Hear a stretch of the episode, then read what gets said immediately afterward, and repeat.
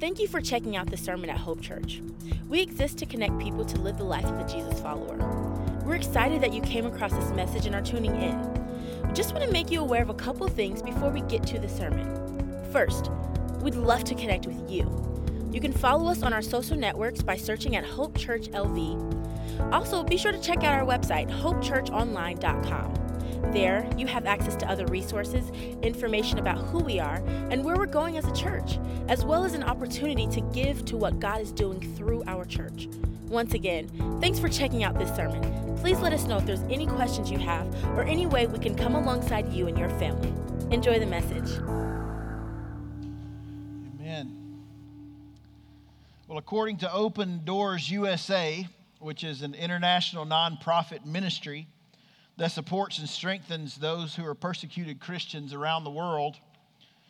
They have some things listed on their website that I want to read to you today to kind of set the tone um, for where we are in the book here of First Peter and to kind of get our minds right, if, we, if you will, today as we begin. Here's what they said Christians are the most persecuted religious group worldwide.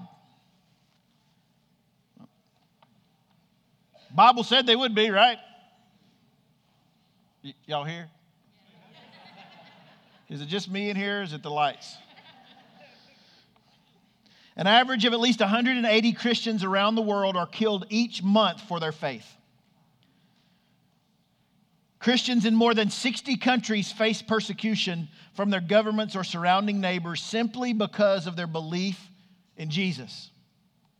Because of what you believe and because of what I believe, in more than 60, in fact, a third of the countries in our world are persecuted, considered persecuted countries of the Christian faith. You say, Tom, why are you starting with that? I mean, I'm looking here at First Peter. I'm seeing, you know, the next two verses, 8 and 9. I don't see that really here. I want to set the context for us because this book was written in that context. These fellow believers in Christ are being persecuted for one reason, and one reason only their faith. That's kind of difficult for us because we don't live in that realm, if you will. We're part of the other two thirds who lives in an unpersecuted country where the most persecution is somebody got my seat on Sunday morning. That's some tough stuff. That's rough. In countries around the world, though, the truth is, is that our brothers and sisters in Christ are routinely and systematically mistreated, discriminated against, tortured, and even killed for believing what we believe and preach every Sunday here about Jesus. So it's in this context we start today, and I want to kind of set our minds right that the book of First Peter was written. When we read this passage of Scripture, we need to understand that the culture and the context in which we read it out of our American culture is far different from the culture and context to which Peter was writing the people in this book. Their hardships were as real as ours. And I'm not downplaying any hardship that you may be going through today. I know that what you're going through is real, but let's put it in context. None of us had to get up this morning and fight our way here. We didn't have to call our neighbor to find out where Hope was meeting. We know it's right here at 850 Cactus Avenue. We didn't have to wonder if we'd be arrested on our way here. Well, some of us might have wondered that. I, I don't, you know, not for Christianity. But you're not going to have to worry about people coming through the back doors today, probably, I'd assume, to take you somewhere else because of what you believe. That's what these people were actually going through. They were the scattered, they were the aliens. We're aliens too, we're scattered as well. But understand that what they went through, when we read these next two verses, was a very, very serious matter. Your struggle is real, I get that. My hard time is real, I get that. But know this we have to also understand that the distress that the readers of this book in 1 Peter, what they were enduring, is as important as anything else to know today. Think through this. This was more than this happened to me. This is more than I'm suffering through a health issue. And I'm trying to be as sensitive as I can. Pastor Brian and Pastor Vance just got back from Southeast Asia, and they're going to be able to tell us some stories over the next few weeks and months and maybe years about people that they were able to meet who've gone through exactly what I'm trying to describe today. That their biggest problem is not something that they caused through sin, or their biggest problem is not something that happened to them that they couldn't stop through some health issue. Their biggest problem is will I be alive tomorrow? Will my family be able to eat because we have jobs or we don't? Because of my faith. Because of their faith, they were enduring things that if they had not placed their faith in God, these things would never have been taking place in their lives. Make no mistake about it. Following Jesus is costly. For us too. Jesus never said it wouldn't be. We almost live a faith that is not even biblical, if you will. So, with that as the base, let's remember for a minute what Pastor Travis taught us last week. And I'm just going to go over this briefly in case you weren't here, because six through nine actually go together so well. They fit like a glove together. I'm just going to briefly talk about what he said. He told us that the hard times are that we go through in life, that the difficult times, the trials, the tribulations that we go through, basically two things. Number one, they're necessary, and number two, they're purposeful. They're necessary.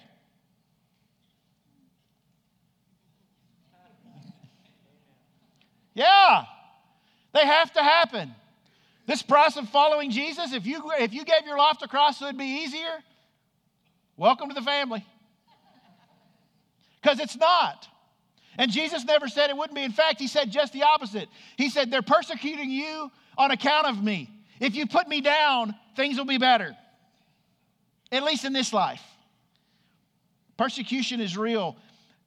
Hard times are real. They're necessary, but they're also purposeful. God allows distress and difficulties to sharpen, hone, and mature us. Charles Stanley points out in his book that we've been selling, and by the way, we have a few left out there if you'd like to pick one up. Incredible book. Uh, uh, make sure you go out there and get it called How to Handle Adversity. Here's what he says about adversity or hard times in our lives. He said, Adversity is God's most effective tool for the advancement of our spiritual lives. What's the most effective tool, Tom? Tough times. What's the best thing that can happen to me for me to grow in my walk with God? For you to go through a struggle? That's dumb. Well, it's big black book up here's the Bible. It's what it says. Not just because Andy, uh, not Andy, his dad, Charles Stanley said it. I just gave Andy a shout out right there. But because the Bible does. It's the most effective tool for the advancement. Right? Listen, do you want to grow in your walk with God? Do you want to mature? Hard times are coming. From last week, we also learned that the purpose of these hard times are really twofold. The first thing that Travis said was that it was to prove my faith. He used the illustration of gold. Do you remember that illustration that he used? In that illustration, the, the uh, person who was smelting the gold would heat up the fire and heat up the fire uh, to, to draw those impurities out. And th- th- that person would not stop heating that fire up until one thing happened. And the one thing that had to happen was they had to be able to see themselves like a mirror in the gold. When they finally got to a place where the person who was heating up the gold in this pot could see themselves in the gold, they said, It's pure. God uses these things in our lives to prove our faith. You say, things are heating up around me. I get it. It could get hotter. But I'll tell you this once you come out the other side, you'll be as pure as that gold. Secondly, to perfect my faith. He used the example of a diamond. He, he actually quoted uh, this phrase. He said, No pressure, no diamond. Not many of us want to be put between two rocks and push, do we? I'm between a rock and a hard place. Well, he's creating a diamond. Most of us want jello on both sides. I'm going to be a diamond. Never. Never. To prove and to perfect. For those in this room who've gone through a struggle, if we went around and I could hand you the microphone or you could take a pad and begin to write down the faithfulness of God in your life through the struggles. Oh, the stories you'd tell. Oh, the things that you could say, God brought me, God brought us, God brought me through this thing. And I didn't understand why, but I do now. He grows you in ways that you will never grow apart from that.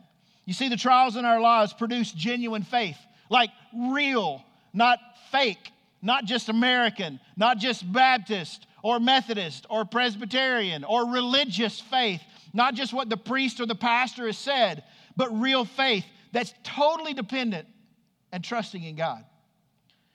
Here's the way J.B. Stoney, the 19th century European theologian, said it. He said, Real faith is always increased by opposition, while false confidence is damaged and discouraged by it. Real faith is always increased by opposition,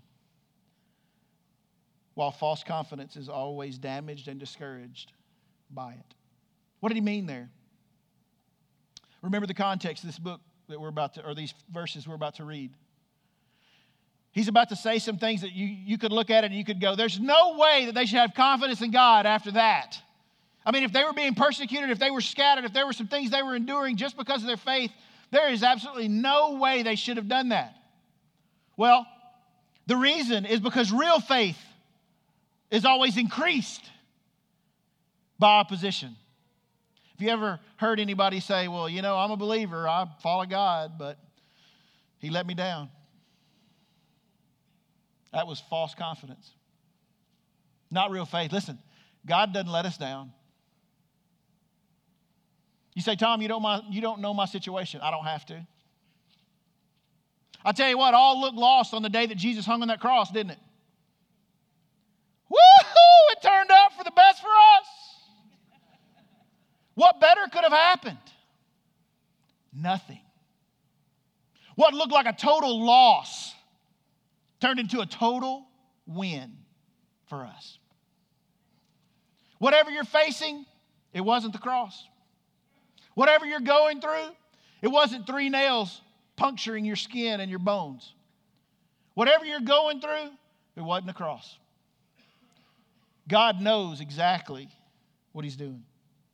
So, if I were to ask you this question, how many of you want genuine faith? I know that most of you would raise your hand, but how many of us are willing to endure what must be endured to have genuine, real, steadfast, proven, unbreakable, unwavering faith. I mean, do we want that?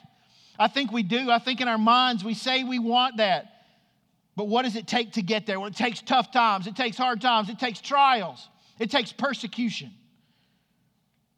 But when I say faith, I also want to make clear what I mean today. I'm not talking about the kind of faith that says stamp my ticket, punch my ticket so I can not go to heaven uh, so I can not go to hell and I can go to heaven. That's not what I mean today.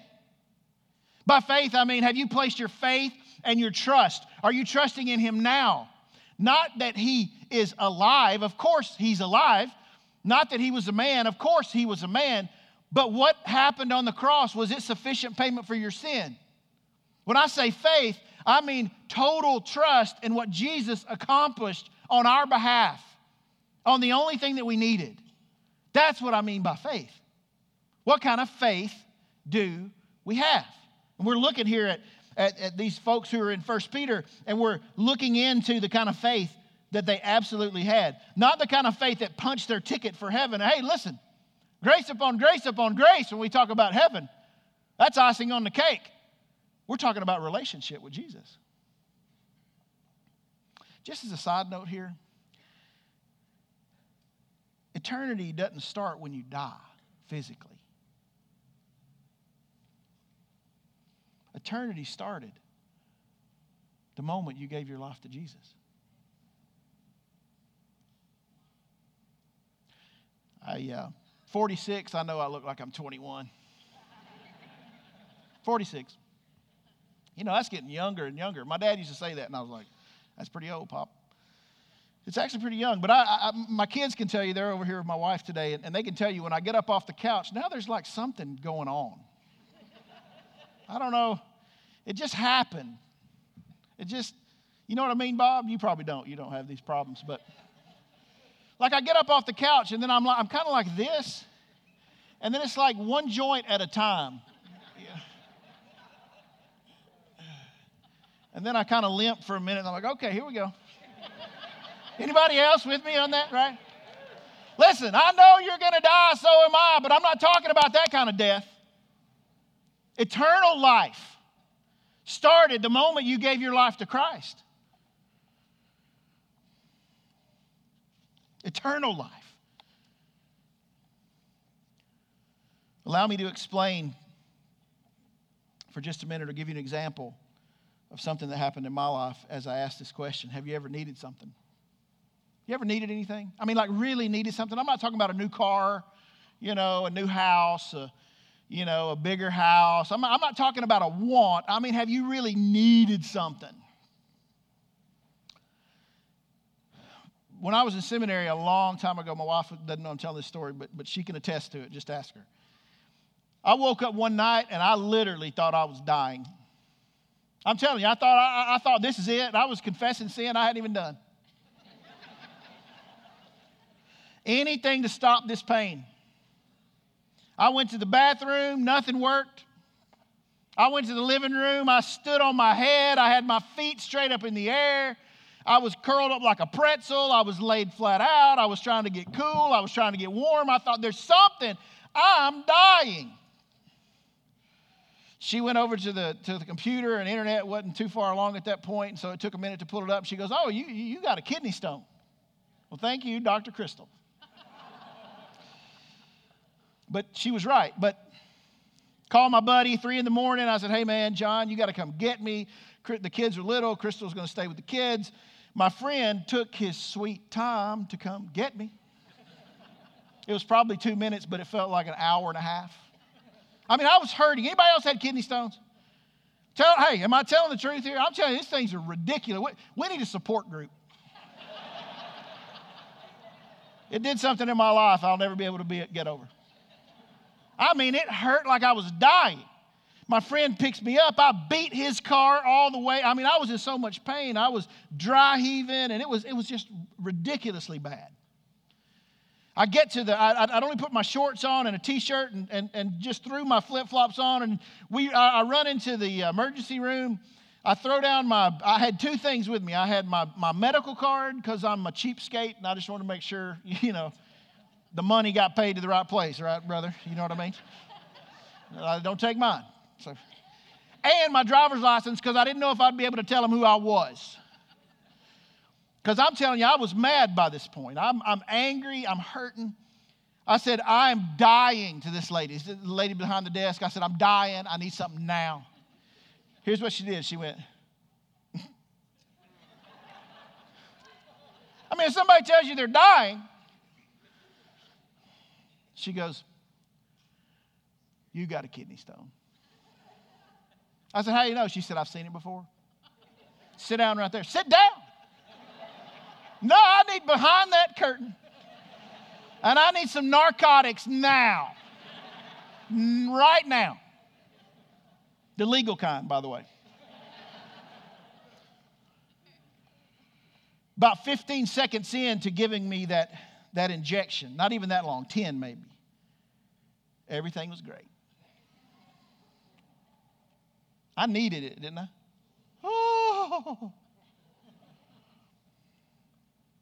You ever needed something really bad? Something you couldn't fix? Something you can't handle on your own? Have you ever needed? Let me ask you uh, ask it this way. Have you ever needed God?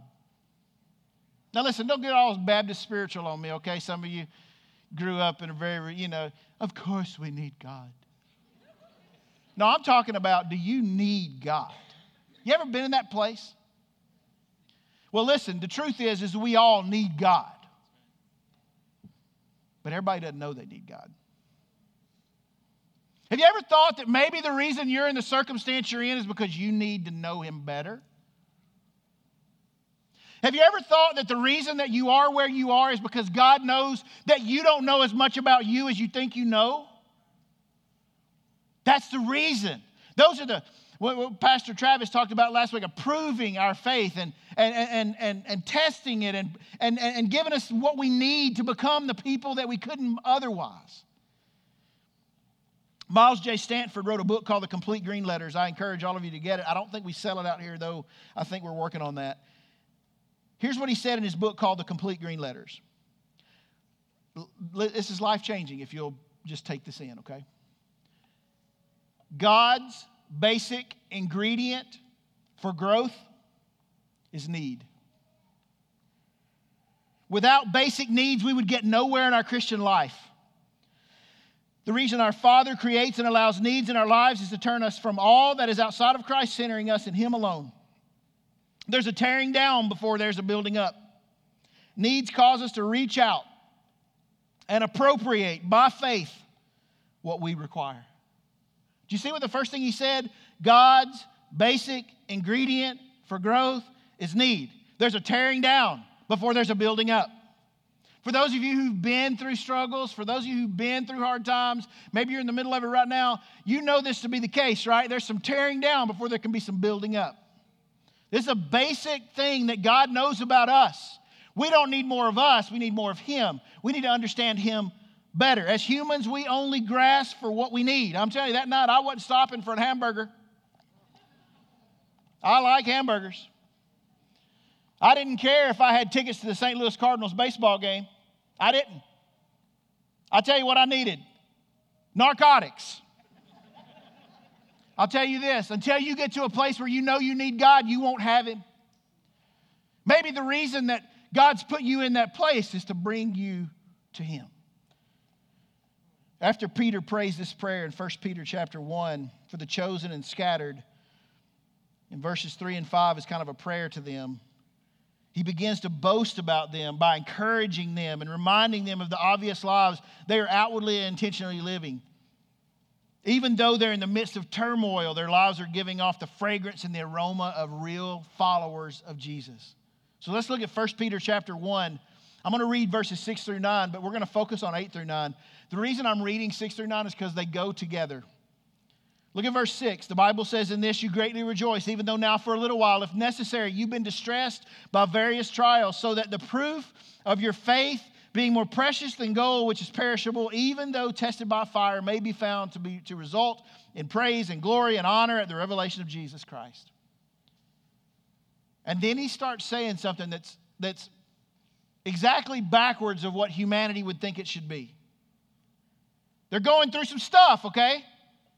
They're in the middle of persecution, hard times, trials, tribulations. And here's what he notices about them. He says, And though you've not seen him, you love him. In other words, you're not mad at him.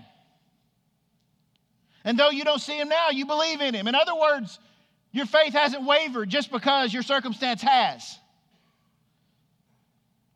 And then lastly, and you greatly rejoice with joy unspeakable and full of glory. He said it's not put you in an attitude where you're toxic to those around you, or you're sad all the time, or depressed because of the situation as if God doesn't know. In fact, it's exactly opposite of that. You constantly rejoice. You greatly rejoice. You overwhelmingly rejoice in words that I can't even describe. One commentator entitled these two verses Unseen but Not Unknown. Our God, though, I want you to think for a second how many people really saw Jesus on the earth? You say thousands. Well, great. How many followed? Not many. I mean, like, who actually saw the face of Jesus to be able to believe, right? Who actually saw him? I'll tell you, it wasn't Abraham. It wasn't all the Old Testament saints. There are some sightings of Jesus in the Old Testament, no doubt about it. But for the most part, they never saw Jesus. What about after Jesus' death? None of us, except for the few that were around before Jesus went to heaven, right? Which are none of us, right? Anybody 2,000 in the room today? But here's what I can tell you even the people who were on the earth who saw him didn't follow him. In John chapter 6, there was a multitude of people following. The next thing he knew, there were 12. They said, I can't handle this. In Acts chapter 1, what we see is 120 people gathered in an upper room. There must have been 120. There were 3,000 saved after his death. Did they see him? Maybe, probably so. Yeah, they saw him on the cross. I get all that. But understand that percentage wise, there really haven't been many people who saw the face of. What does that tell us? That seeing Jesus isn't what, isn't the clincher. Now, he's coming back, praise God, and we'll see him forever. Amen. But giving your life to Christ, if are you one of those people that says, I got to see it to believe it? If I don't see it, I won't believe it. Well, then you'll never believe in Jesus.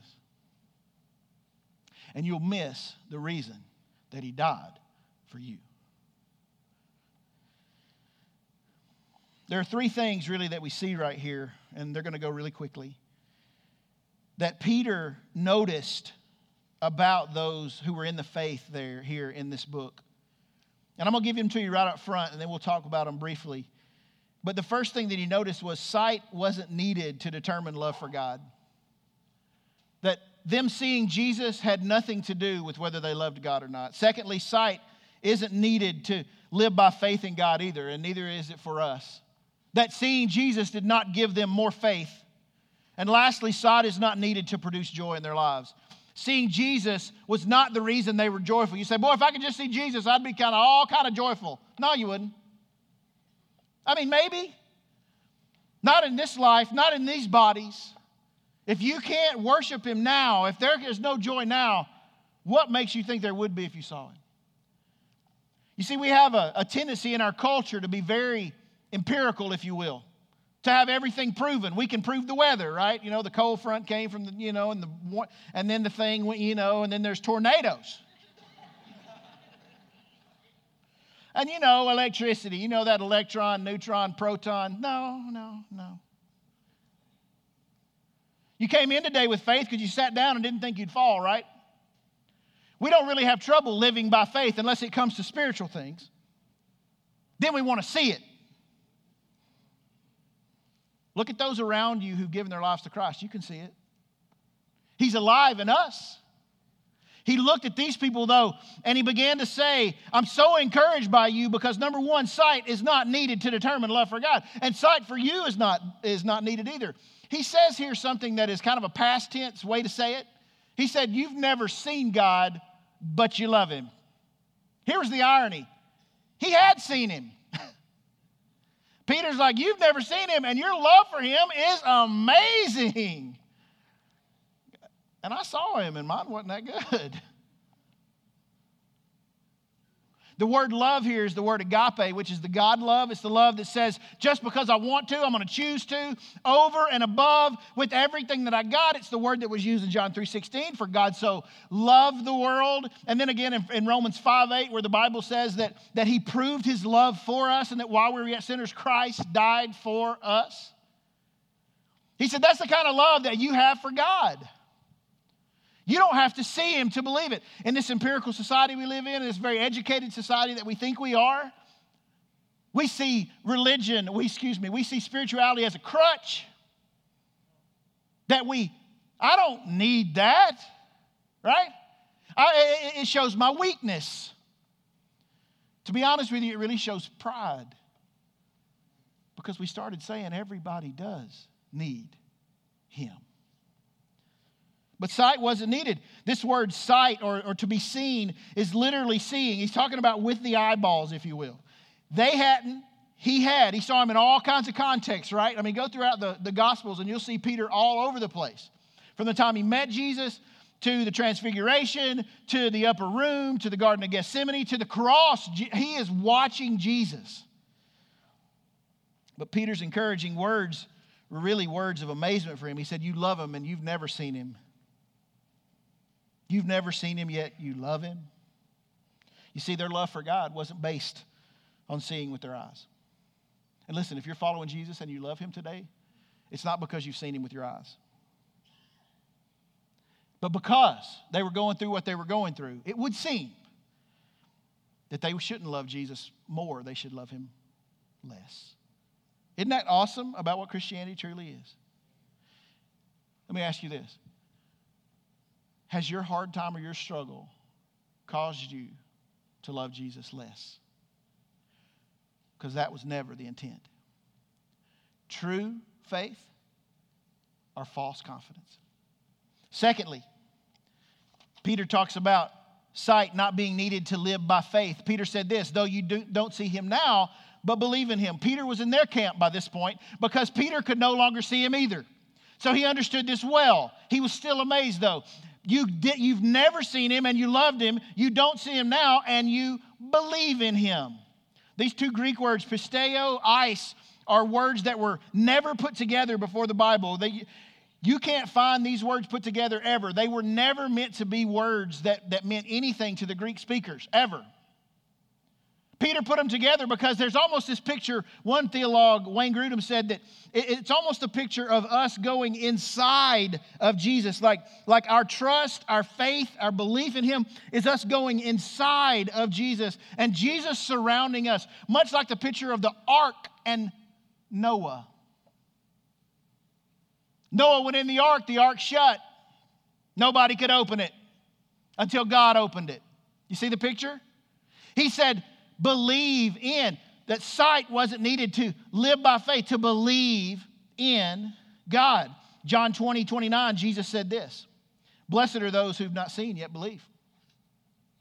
This word is the word that was also used in the Beatitudes in Matthew chapter 5, where he said, Happy. Happy are those, fortunate are those who are free from the daily cares and worries of this world. How fortunate, how happy they are. He said, How fortunate and happy they are who have not seen yet believe. Of which, if you're a Jesus follower today, you're in that camp too. Is it, I mean, do you ever sit around sometime, maybe lay in bed at night and think, Am I crazy? I mean, this whole, you know, there's like a building over there that I go in and raise my hands to somebody I've never seen. Like, Jesus.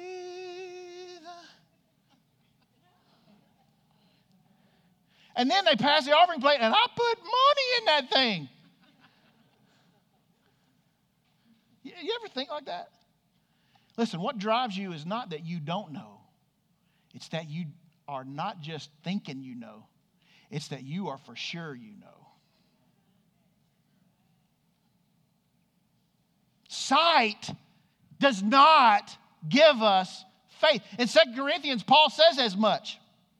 He says we walk by faith, not by sight. You say, you Christians, you know, if you're here today and you're not a Christian, you say, you Christians, y'all are crazy, ha- halfway. But we just don't believe in him because somebody told us that. Listen, he changed my life. I'm not the same dude. Things happen that I can't explain. That's why he goes to that next point about joy that's unexpressible, unutterable, and full of glory. How do you explain such? You can't. Are you resting in Jesus today? E.G. Selwyn said this. He's a theologian, 19th, 18th, uh, 20th century theologian. He said this. He said, this way of seeing Jesus is only possible, of not seeing but seeing. It's kind of odd, but you know what I'm saying. I've never seen Jesus, but he's real. This way of seeing Jesus is only possible because Jesus is not someone who lived in a book and died and who exists only as a figure in a book. He is someone who lived, excuse me, and died and who is alive forevermore.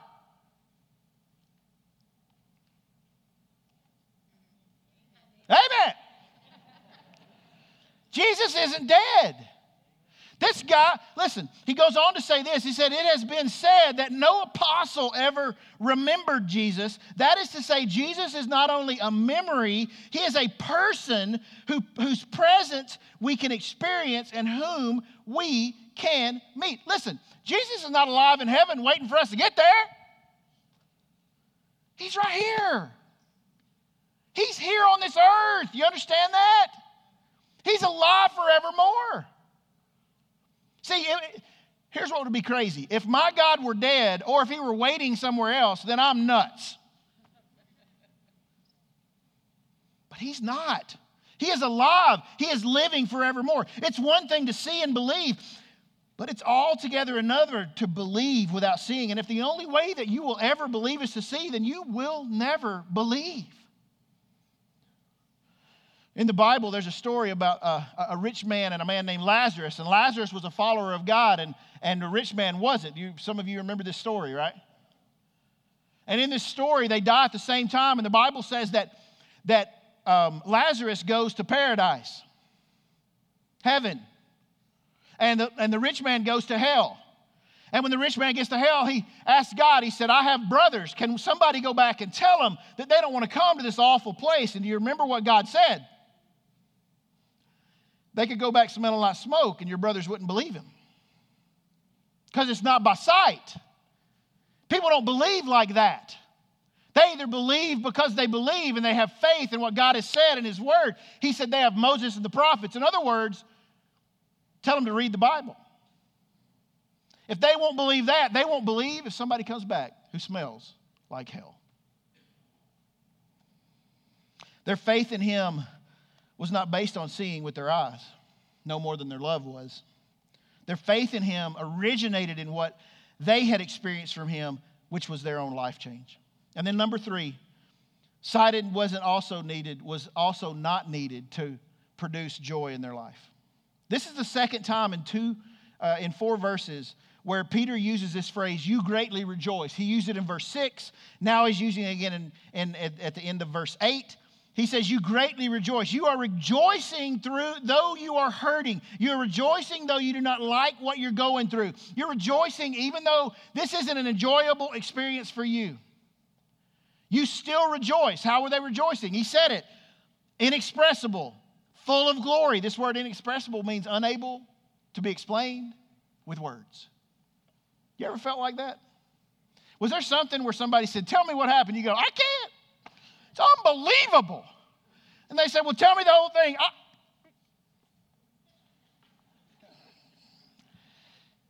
It was, and the best thing they can come up with is this word awesome.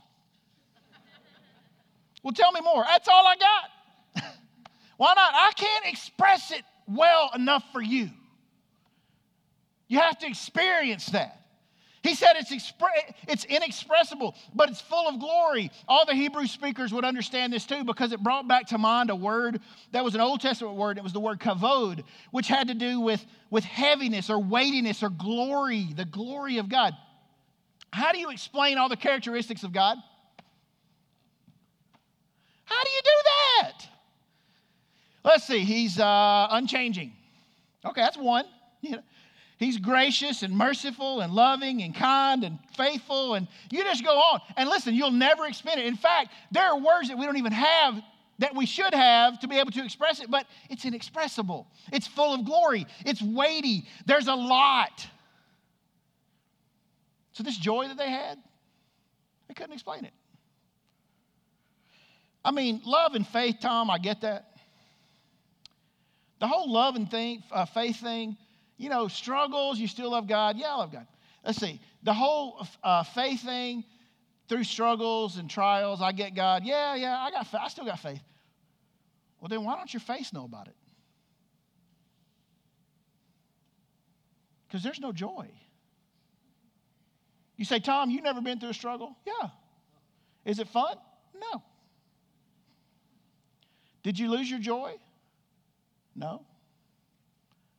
Trusting in God means no matter what, all of us who are following Jesus are going to go through something. It may look different for you than it does me, but we are promised of that.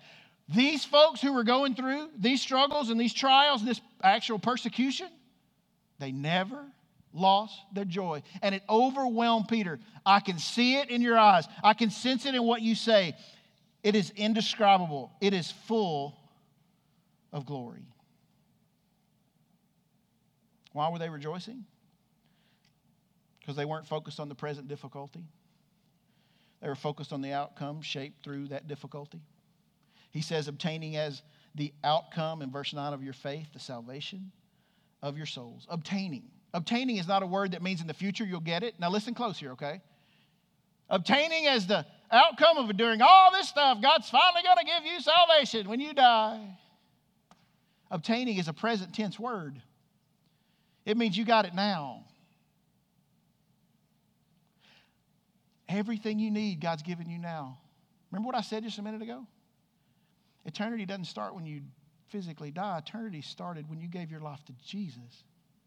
And part of giving your life to Jesus is having to go through some things that are creating in you that are you're the, you're the gold in that pot. You're the, uh, uh, uh the uh, a diamond that's being formed and pressured by those rocks to make you more usable for Him? To bring more out of you and to allow more of Him to shine through you? If you've been through a trial, you're not the same as you were. And if you're worse than you were, then there may have been a false confidence there. Because true faith, Jesus takes that which is clay and makes it into something very beautiful. That's what he does, and that's who he is.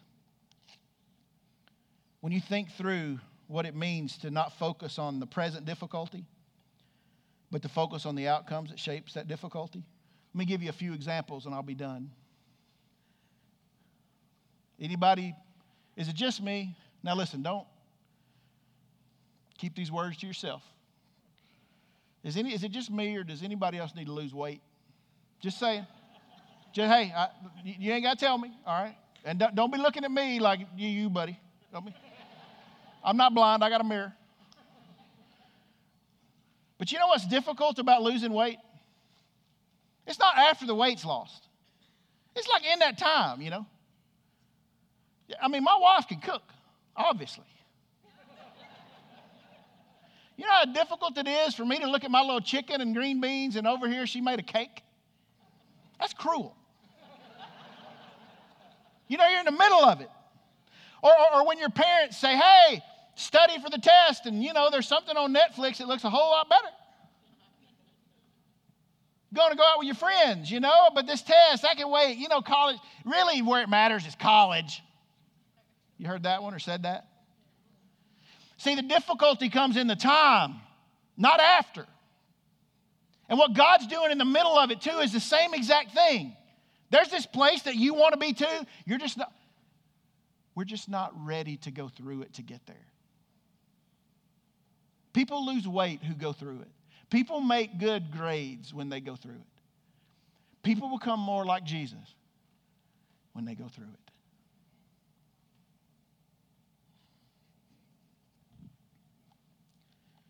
Many, many of us say these words I'll believe it when I see it.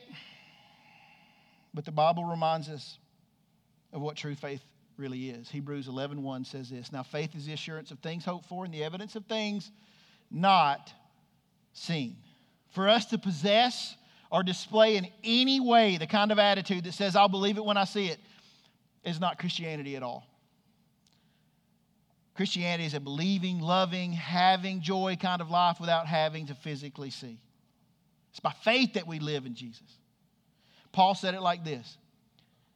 Now, this is, for American Christians, this is difficult, okay? But this is true. Paul said these words, 2 Timothy chapter 3, verse 12. He says this. Indeed, like for sure, bank on this. This will happen. All who desire to live godly in Christ Jesus will be persecuted. You know how that could be written? It will definitely happen. I think one time before I told you a story that's not in my notes, but I just feel compelled to tell it, and it, will it'll be short. I asked a guy this one time a guy that I met. I came into uh, an Eastern Asian culture that was a very persecuted culture. I went upstairs to this room where there were probably 50 to 70 people in a room that was honestly smaller than the size of just the stage from here to there. And I was standing at the front and I preached for three straight hours. And after it, the pastor came up to me and I'd heard stories about what I'm about to tell. But I heard this with my own ears. I looked at that pastor who was a pastor of an underground church where if they were all, if they were found, they would all be put in prison. The pastor would probably never get out of prison. They, the rest probably would, but he probably wouldn't. And there are people, by the way, standing in line to be that guy. Anyway, I asked him, I said, Can we pray that you wouldn't be persecuted? And here's what he said to me. He said, Oh, never pray that. Nope, don't pray that. I said, Why not? He said, Well, the Bible says, you know. You never read the Bible? It says we will be persecuted. What's up with you, dude? Are you a Christian? Are you a spy? no, yeah. Oh, yeah. I was like, yeah, I got it. Yeah. Okay. Do you know that people who are persecuted get that? They understand that that's supposed to happen? Only people who aren't or who find themselves in a place where, oh my goodness, this is. No, he said, definitely, if you are wanting to live a life that's godly, you will be persecuted. As we're thinking through how these people didn't give up what they believed, didn't give up their love for God, didn't give up their joy. They really saw it as I'm going through this trial and God's making me into something I would never have been. I want us to leave this series with just a few takeaways. They're going to be up on the screen for you. And here they are. Number one, hard times are normal. I know they don't seem that way, but for the Christian, they're normal. Secondly, hard times are necessary. We talked about that a little last week. They have to happen. Number three, hard times won't last forever. There's a piece of good news, right? There's a beginning, there's an end. Number four, hard times cause us to become who we would never become without them who we never would have been without them. We don't need to be more like us or come, become a better us. We need to become totally Him. And number five, hard times are allowed for the expansion of God's kingdom. Difficult, persecution, hard time, whatever you want to call it, is used for the expansion of God's kingdom. Other people will come to Christ because of what you endure. Number six, hard times are intended to bring us closer to Him. And then look at this last part, and many times farther from our sin after the last service, I had a guy come up to me and he said, he said, Pastor, he said, uh, he said, man, I, I loved it. I believe everything you said. That was great. He said, but I look back at my own life and I think I caused most of it. I said, you know what? I don't know, but you may have. But here's the awesome thing about Jesus He uses things we mess up for Himself. Isn't that grace upon grace? upon grace. What a God that we serve today. As we're finishing, I want to challenge you with something. Scott, you guys can come on up and begin to play if you'd like. Hannah. I want to challenge us with something today. If you're a believer, I just want to exhort you to just trust Jesus. Trust Him. He knows what He's doing. He is fully aware of the situation that you're in, and He loves you more than you could ever even love yourself. God knows. And not only does He know, He knows when it's over. And it won't last forever. Trust Him. Let Him use it for Himself. And then, secondly, if you're here today and you're not a follower of Jesus,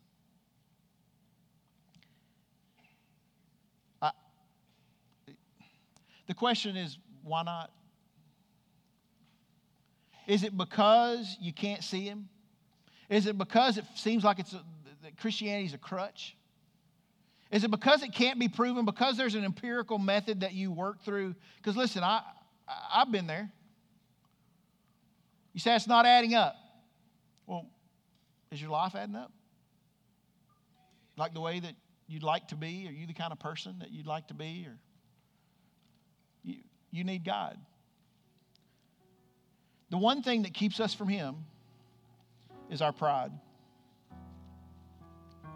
People don't have a problem believing that Jesus was a man any more than they have a problem believing that George Washington was a man. People have a problem believing that what Jesus did accomplished something that we need. I don't know if today you're an atheist or an agnostic or just somebody who's just put out with the church or you've heard it so many times it's become a clanging cymbal to you. But you need God. And if you've never given your life to Christ, we want to give you a, a chance to do that today. And so, as soon as I finish praying and the praise team, Hannah, and, and the guys begin to sing and play, we're going to have pastors here and we want to talk to you about it. Just come say, hey, I, I, I want to make a step. I don't, maybe you're not ready today. I, I, I got it. I, I can't talk you into it. Somebody else could talk you out of it if I did. But would you just take a step and say, could you help me and tell me more about that? We'd love to do that. So as soon as we stand, don't wait. Just come here, grab somebody by the hand, and tell them what you're thinking. If you're a person here who's going through a trial and you just want to use these altar, use these steps as an altar to pray, please do that. If you need some help from other pastors or, or somebody who's standing up here just to pray with you through a struggle, we want to help you do that too. Here's what I can tell you Jesus is all you need. Lord Jesus, there's nobody who's like you. You've proven over and over and over in my own life. Not to trust you would be total foolishness on my part. But God, I didn't always think like that. So, God, today maybe there are Christians here who aren't far along in their faith, they haven't been Christian long, or maybe they've been in a trial for so long, God, they've kind of lost their way. God, would you impress on their heart, Holy Spirit, to trust you today, to continue trusting you? And then, Lord, if there are those here who need to give their lives to you, I pray that you've already began to convict them of sin and righteousness. And God, maybe just in a, in a little way, God, they're, they're opening that door that says, Lord, I, I, I need you. So, God, whatever that is, we're here for you. This is your church. We are your people. And these are your ways. And we trust you. We love you, Jesus. We pray all this in your name.